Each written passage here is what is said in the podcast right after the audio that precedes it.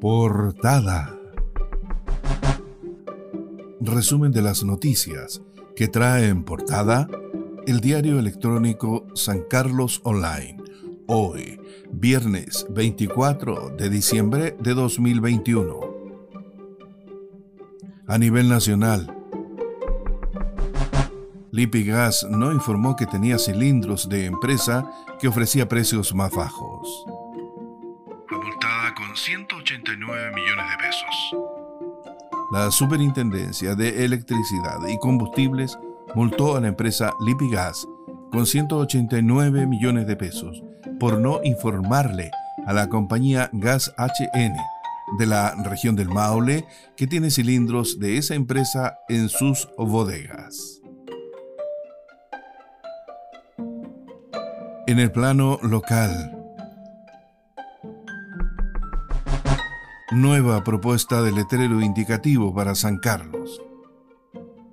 Luego que el Consejo Municipal de San Carlos conociera la propuesta presentada por el alcalde de esta ciudad para instalar un letrero de 2 metros de alto por 3 metros de ancho en el Parque Quirel, por Avenida Baena, con un valor de 22.500.000 pesos, en las últimas horas sorprendió una nueva propuesta municipal, esta vez sin valoración, pero en consulta a la comunidad mediante una encuesta, la que, sin embargo, se encuentra desactivada.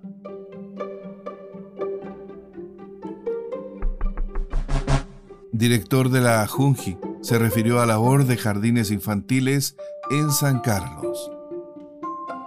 El representante de la Junji en David Sid Parra, se refirió a la labor de su institución en esta ciudad, donde hay dos jardines que administran directamente, el trencito de Conatu y los poetas, más otros jardines de administración conjunta con el municipio, uno en Cachapual y otro en Las Juntas.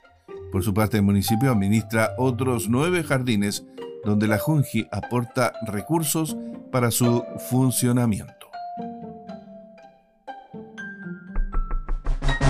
Más de 300 sancarlinos en competencias del MIDEP-IND durante 2021.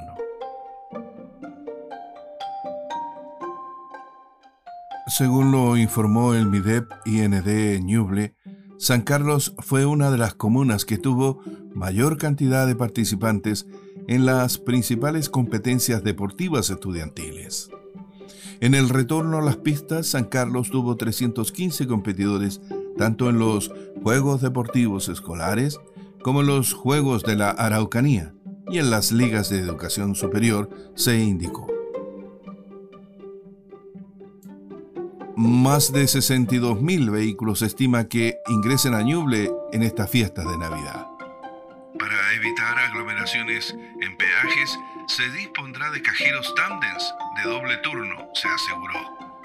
En Ñuble estimamos que ingresarán a la región más de 60.000 vehículos entre este viernes 24 y el domingo 26 de diciembre, señaló el Ceremi del Ministerio de Obras Públicas, Javier Parra.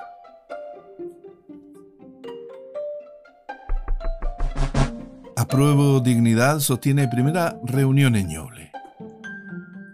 La implementación del gobierno de Gabriel Boric en la región y las principales prioridades de inversión fueron los temas tratados.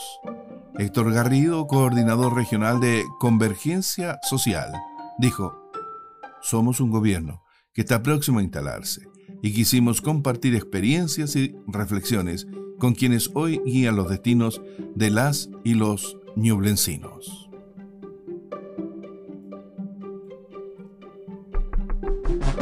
Portada fin a este resumen de las noticias que trae en portada el diario electrónico San Carlos Online.